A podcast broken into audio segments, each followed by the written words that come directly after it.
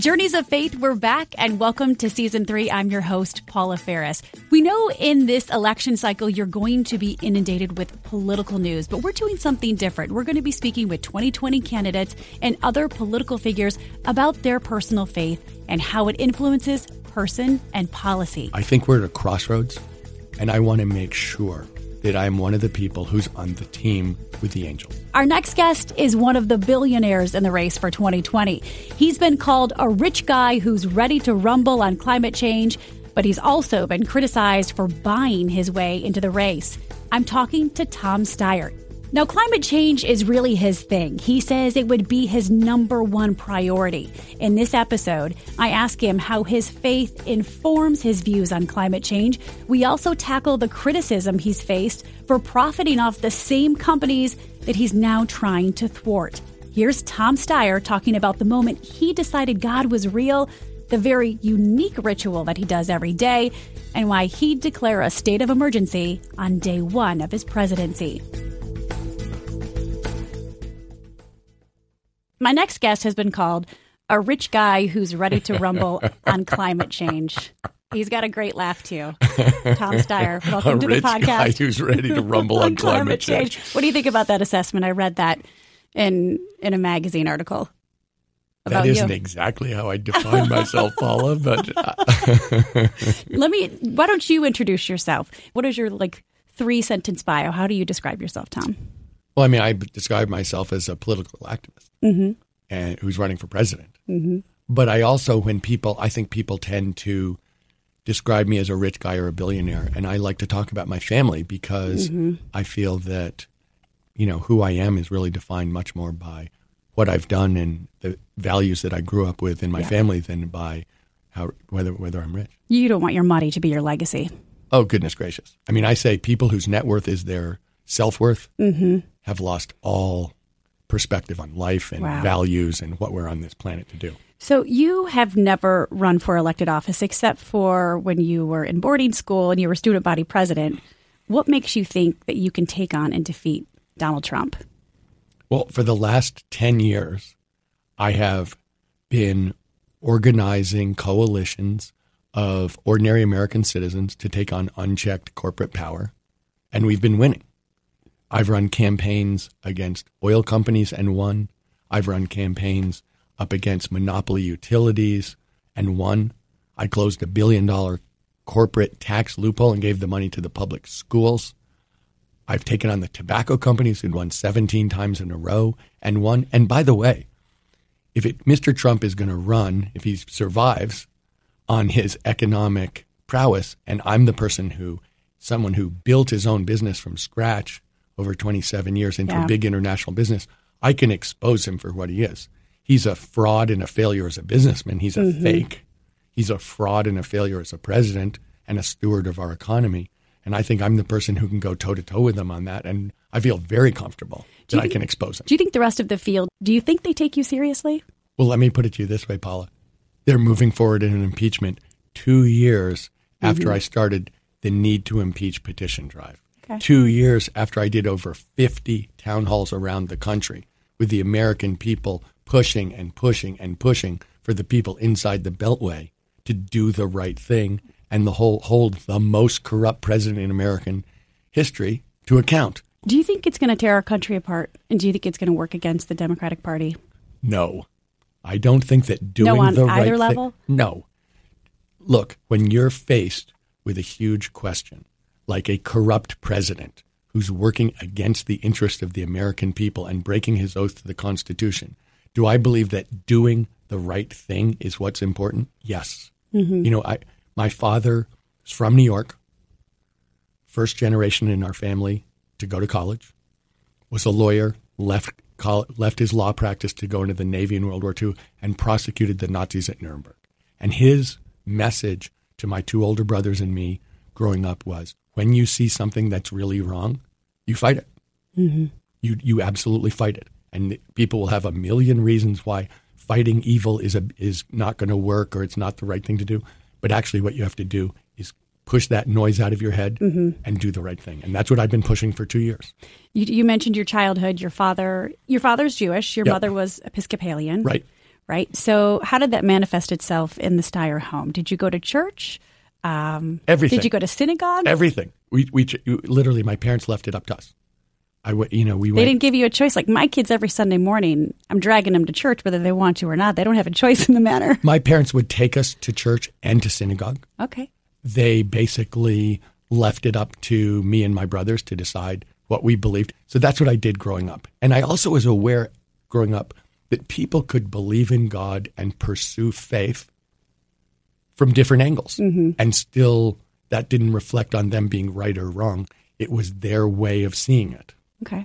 So when I was about 30, I, I called my mom and I said, You're not going to believe this, but I really believe in God. At 30 years old, you have this conversation Yeah. with her. I called her up. I'm living in California. She's Uh-huh. living in New York. And she goes, Sonny, there are a lot of people who are a hell of a lot smarter than you that believe in God. Don't sound so smug. Oh, so, so all of a sudden, 30 years old, you have this this watershed moment. You believe in God. Why? What was the catalyst? Look, I think what I was searching for then and what I think is important to me is feeling like there's a connectedness to my life and that in fact what I'm doing makes sense while I'm on the earth and that there's a purpose to it and that the values that I believe in make sense in the mm. context of the physical world and the other human beings on the planet and kind of a continuum of life on earth. I want to feel as if I'm part of that continuum in a positive way and that my time here is Right. not empty, but it's in fact infused with value beyond myself. So, do you describe yourself as a Christian, as an Episcopalian? How do you? How would you describe yourself in terms of your I faith? look in terms of my faith, I'd say both. Okay. You know, I think every I, I really believe people have to find their own way to God, the thing that makes it meaningful and personal and deep for them. And so, whatever that way is, I support other people in doing. It. Mm-hmm. This is my way of doing it. My way of getting a perspective on life. My way of finding the deepest meaning in things and really thinking about life from a value-based spiritual perspective. Mhm. How did you? You said it. This happened when you were thirty. So, how did you find your way to God? Well, I think that I'd really been searching for a while. I think that I'd been thinking about it and wondering what do I really deeply believe in my soul? What is it that, you know, when push comes to shove in the two o'clock in the morning in the dark by myself, what do I really believe? And I decided that's what I believe. Mm-hmm. And that, you know, that I'm going to let that be the thing that organizes how, you know, how I think about values, how I mm-hmm. think about my time, how I think about my relationship to other people and to the planet. So, you're not just somebody that's a casual Christian. You. This is something that you take with you twenty four seven, even attending church on weekends. You know what I do actually, Paula? I try and write a cross on my hand. The Jew, the morning. Jerusalem cross, correct? Yeah. Do you To- have it on your hand right now? You do.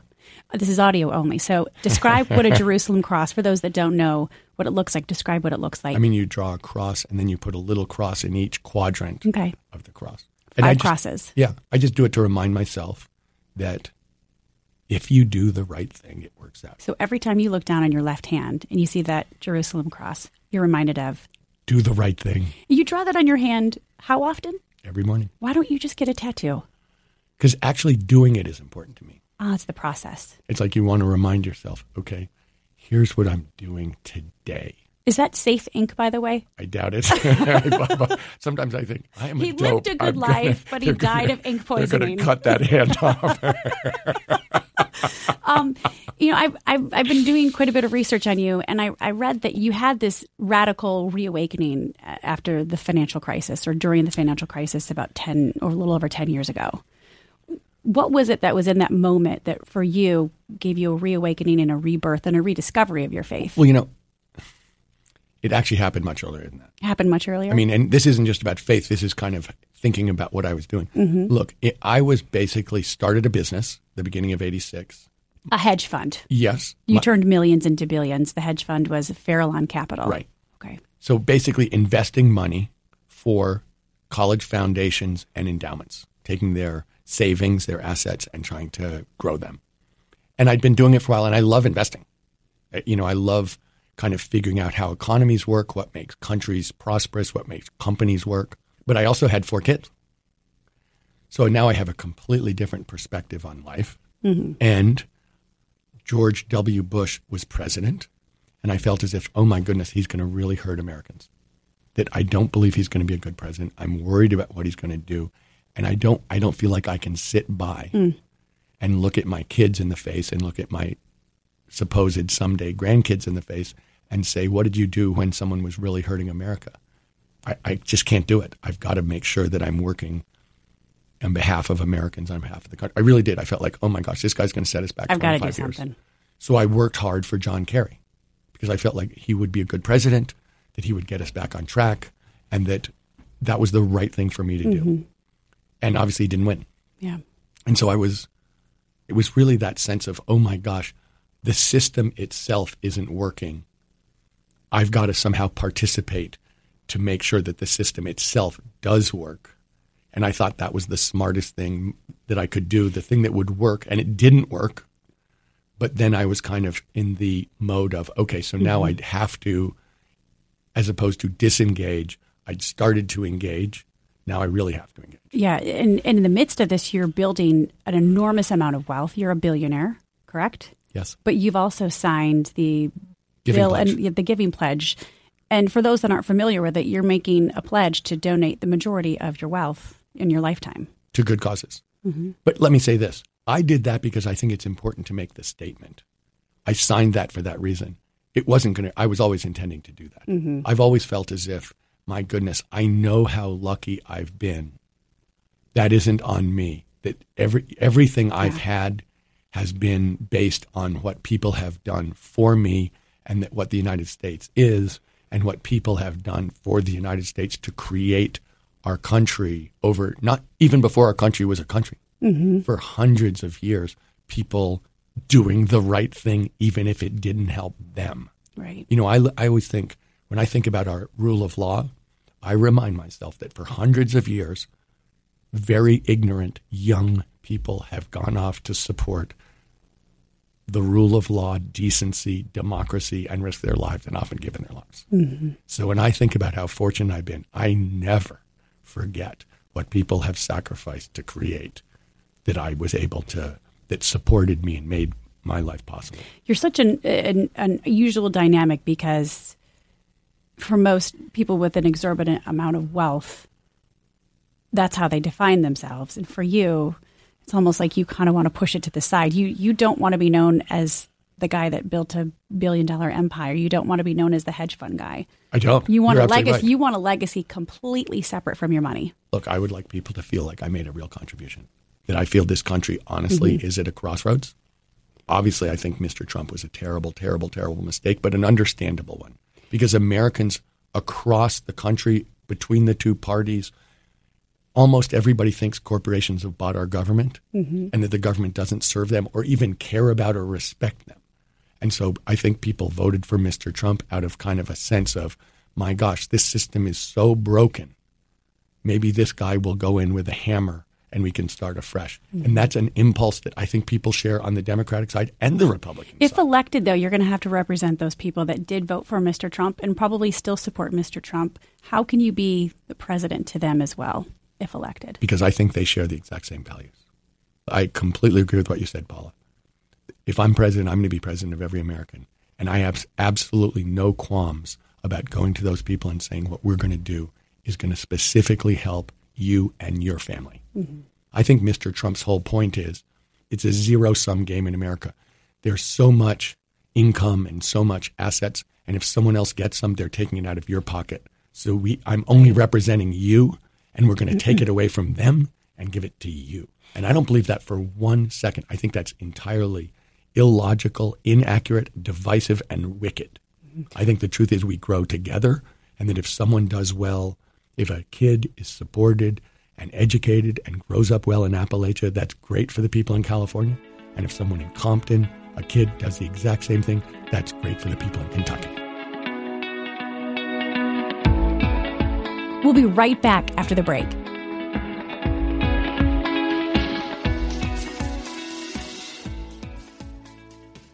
Climate change is your thing, and then immigration. How does your faith inform those two policies in, in particular? Well, let's talk for a second about climate. I've said I would declare a state of emergency on day one. I would use the emergency powers of the presidency to deal with it on day one. I'd call on Congress to pass something like the Green New Deal in the first hundred days. I'd make it the number one priority of foreign policy because unless we make do that and we establish the United States as a moral and technological and commercial leader in the world, we can't get it done. Mm-hmm. When you think about it in terms of faith, you're thinking about two things. You're thinking about protecting God's earth. God says to be a good steward of what we've been given. That's our job. Mm-hmm. So you can't do that and not, in fact, take care of the earth as you watch it change in a way that could be devastating, not just for, for us, but for everything on earth. Second thing mm-hmm. is, you can't really do this without being aware that you're protecting the most vulnerable people amongst us who will suffer disproportionately. So when you think about this, that's why I mentioned environmental justice. That in fact, this isn't spread equally throughout society. The places where pollution has hit in the United States have been low income communities predominantly and communities of color. And we have to be aware in moving forward that that bias, which has been consistent and cruel, doesn't reappear, that in fact we're aware that those are the frontline communities in this fight, and we have to make sure that they aren't disadvantaged. They're in fact protected mm-hmm. specifically. How does your faith inform your views on abortion? Because you just talked about the most vulnerable, and some will say those in the womb are the most vulnerable. Yes. I feel as if on abortion, I'm in favor of a woman's right to choose. As a man, I sit there and say, when I think, look at Paula, I believe she is the person who should make this decision. I know there are going to be laws and rules and Roe versus Wade and all this stuff, but ultimately what I see is a human being with her family deciding when to have kids. Do you not see the child in the womb as vulnerable? I do. And the, there's been this legal question about when that flips over from being and when to become a person. Well, I've let the courts decide. But in my opinion, the key question here is to trust women to be moral with their own bodies and with their families. With our fourth kid, Kat was more than 35 years old, and the numbers flipped that after 35, she decided it was worth it to get an amniocentesis mm-hmm. to see if the if our unborn child had a birth defect. So we walk in, and she, it was very clear to me that Kat was making a decision in the conversation with the nurse as she was explaining the procedure that under no circumstances was she not going to have that kid regardless of regardless of, of what the results were. Did not matter. Mm-hmm. And my point being, she was making her decision mm. about what to do for her body and for that kid. Right. Period. And it was very clear to me that I was not part of that conversation. That there, there really, I had nothing to do with that conversation. That she had made a decision, and that was what it was going to be, and it was a hundred percent decision and zero percent decision, mm-hmm. which was, I thought, fine. What's the government's role with gun control? If it's about making decisions for ourselves. Well, where do you stand on gun an, control? Look, I think we have an out of control society when it comes to guns. And so, am I in favor of mandatory background checks on every gun purchase? Yes. But so are 90% of Americans. Mm-hmm. Am I in favor of banning assault weapons? Yes. And high capacity magazines. So, there are two things I'd say about gun violence and guns. The reason that the American public is not getting what it wants from Congress and hasn't for decades with regards to gun violence is because gun manufacturers control the Congress through the NRA. And that's something that, that is actually a central or the central part mm-hmm. of my mm-hmm. campaign saying, look, we have to take back this government. It's been bought by the corporations. Right. How do you reconcile the fact that you have amassed such an enormous amount of wealth, but you've profited from some of the same companies that you're now trying to stop trying to thwart. How do you reconcile that? Well, look, I when when we were investing, I started investing in everything in the American economy, and I realized over time that some things were really, you know, I didn't realize that climate change was such a huge thing. When I did realize it, which was over a decade ago, you know, I took a, a, a step to divest myself. I've worked hard I, to stop climate change for ten years and done a had a lot of success doing that. So it's I'm asking Americans to do exactly what I did, which is decide, oh my god, we all come from a yeah. fossil fuel economy, Paula. Every single one of us grew up in an economy that was fueled by oil, gas, and coal. Mm-hmm. And we have to realize, which I realized, oh my gosh, there is this side effect that is devastating for us, and we have to move to a clean energy economy. And that's what I'm saying to Americans is we need to move. There's new evidence. I realized it over 10 years ago. Do what I did and make the change. And we can do it. And we can do it in a way that'll make us healthier, cleaner air, cleaner water, richer, more jobs, better paid jobs. This is something where we can create great, we can lead the world again. Mm-hmm. And so I look at this as something, yeah, we all need to make a change. I made that change. And I'm saying to everybody else, it's really important that we do this together. You want that to be your lasting legacy. I'm curious to hear what you say about this description. Men's Journal, they wrote that you want to be what the year one. was this? Um, Men's Journal, this was a couple years ago. I think it was in the 2000s, put it that way. um, but they wrote that you want to be the one that saves the world. They say he lays out a vision for his life's work that allows for at least one ostentatious trophy to be the man who saved the world. Do you feel like you want to be the one that saves the world? I that is not how I'd say it. I mm. would say this.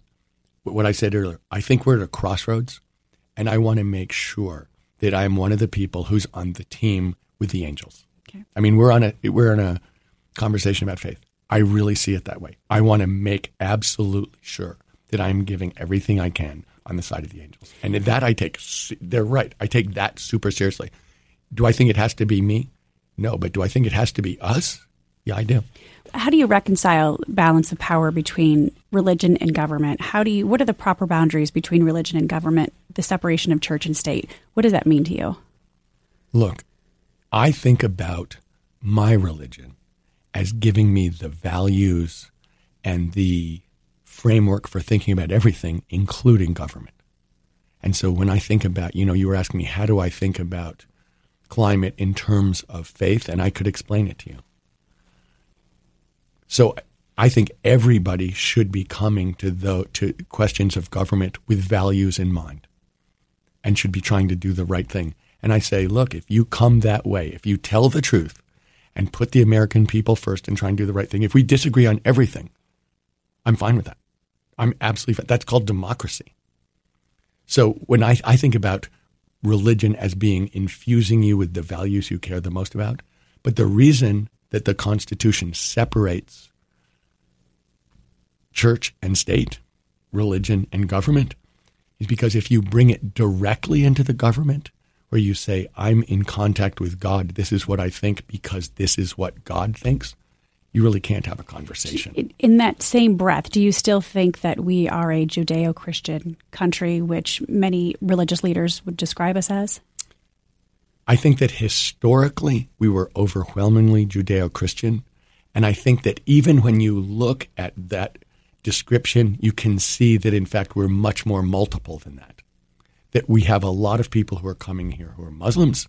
We have a lot of people who are coming here who are Hindus. We have a lot of young people who are really struggling with traditional faith and finding their own ways to God. And to me, that's fine. Mm-hmm. You know, I get back to this question look, everybody has to find their own way, and I support them. But I but the key to me is not how you do it, it's whether you do it. Mm-hmm. Because I really think it's important it was really important for me and I hope other people see it this way too, that finding that core of what we're doing on this planet, how we're making contributions, how we're part, part of a positive life force on this planet is really important to me and I hope it is mm-hmm. to other mm-hmm. people too because I think if you have that attitude, regardless of how you express it, then you're going to come out in a good place and we can meet. Do you still feel like that our currency should say, in God we trust? Do you still feel that we are one nation under God? Yes. Yes to both of those? Yes. Look, I, in, in my opinion on this, look, we are a spiritual nation. We are mm-hmm. a religious nation. I think that's one of our great strengths. I think that that gives us the courage to do what's right. And I think that that's, you know, that is a huge, huge point. Have the courage to do what's right. That's what America's been built on, in my opinion. Mm-hmm. Are you comfortable talking about your faith on the campaign trail? Totally. I think in order for people to trust you, they have to know you. And I think in order for the people to know you, you've got to be willing to expose yourself, to be yeah. vulnerable, to explain, look, this is who I am. And I think that people can relate to, you know, I think people relate when you're honest. And I think if you can be honest, even if it's the thing that you're most uptight about talking about or the thing that is the most, that's probably the most personal thing about you. Mm-hmm, mm-hmm. So when they see I really am scared of this or I really feel like this is such a huge thing to me, they can relate as a person like of course everybody has those. Mm-hmm. It seems like faith has been one of those buzzwords that the Republican Party has owned for so long. Do you think that that, Uh, that there's- listen- faith is throwing a wider net and that it's I playing so. that's playing a huge role? You know, it's funny. So I was talking at the Democratic National Convention in 2012, which was the convention which, you know, renominated Barack Obama for president. And I was giving a speech, a short speech on the environment. And I one of the things I said, Paula, was we need to protect God's earth. And the, the people who were vetting the speech were like, "Oh, you can't use the word God." And I was like, "You can't use the They- they word say- God." And I was like, "Well, no, that's the point of my speech." And they're like, "No, no, you can't use the word God." And I said, "You don't understand. That's what the speech is about. I have to use the word God." So eventually, they let me use it, but it was like it, they literally did not want to let me use the word God on Mm-hmm. that's TV. that's if your personal values and your faith conflict with the Constitution. How do you reconcile that? my experience in life has been that when I've seen what I think is right, I've tried to do it. And impeachment's a perfect example. Okay. It's like no one in the Democratic Party wanted me to do that in the leadership in Washington, D.C. People gave me, said it was the wrong. I said, no, this is the right thing to do. We're doing it because this is a right or wrong issue. When I started working on climate more than a decade ago, people were like, that's not an issue, Tom. That, that- I don't know what that mm-hmm. is, but that's not. I was like, no, this is a huge deal. We really have to do this. And I've and it, the question is how best to do this, not whether to do this. You're going to look down at your left hand and you're going to say, do the right thing. Who are your spiritual influences? Look, I don't think you can be an American in 2019 and not be thinking about Martin Luther King when you talk about God. I mean, it's clear that he is somebody whose vision was driven by his faith Mm-hmm. in a very important way.